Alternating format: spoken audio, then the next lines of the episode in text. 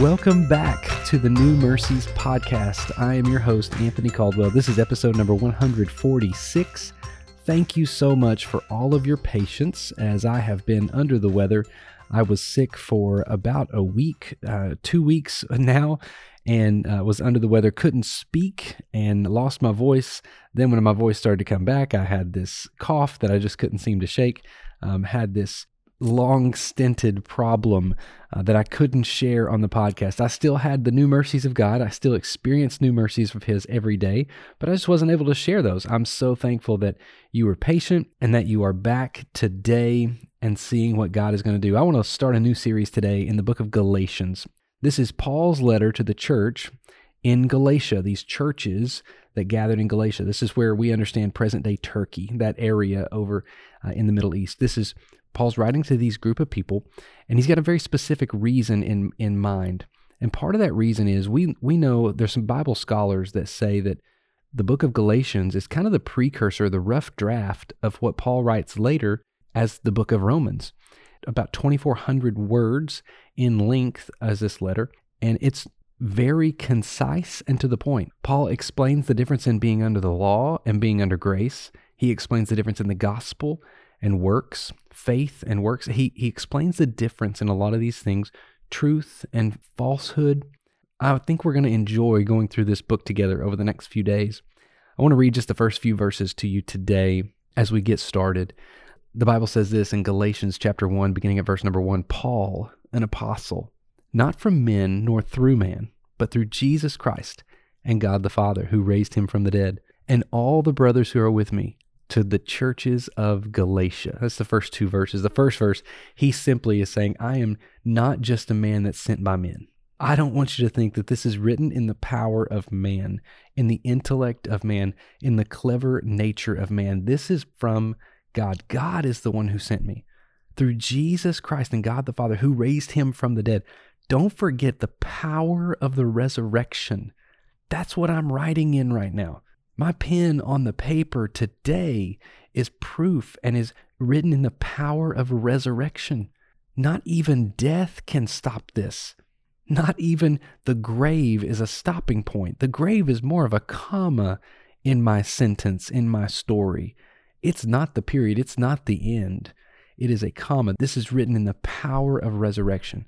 And he says to the churches in Galatia, verse number three, says, Grace and peace from God our Father and the Lord Jesus Christ, who gave himself for our sins to deliver us from the present evil age, according to the will of our God and Father, to whom be the glory forever and ever. Amen.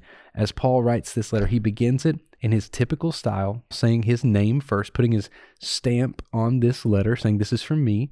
So know who this is coming from, know the heart in which it's coming from. We're going to see as we read through this book, there is, it's Paul's soul that's on fire. He is burning for the passion of the gospel as he's writing this. His first couple of sentences are Jesus Christ was raised from the dead. That's who saved me. And then the verses 3 and 4 he says, who also died for you.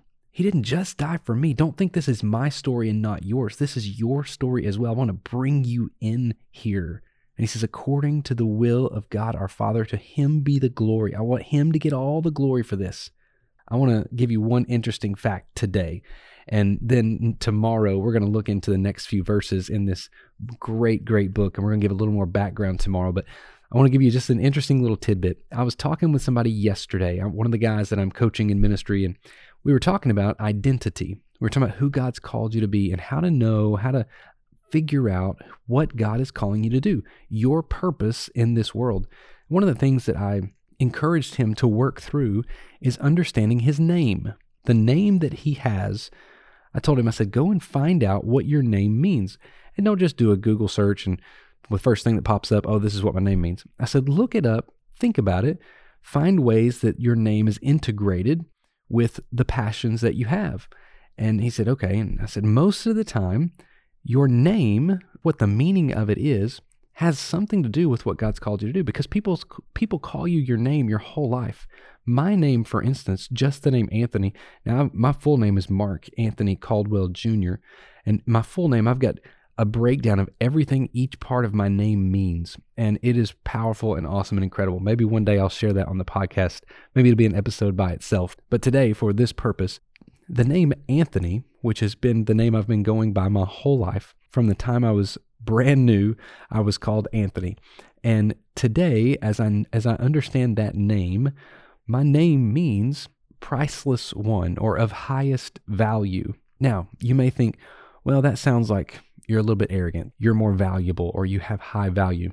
But whenever you look at the passions and the desires that I have, one of the things that I love to do is find value in everybody. I love to see what value you bring to the organization you're in, what value you bring to your family, what value you bring to your relationships. That's one of the things that makes me tick. That's one of the things that I do as a job.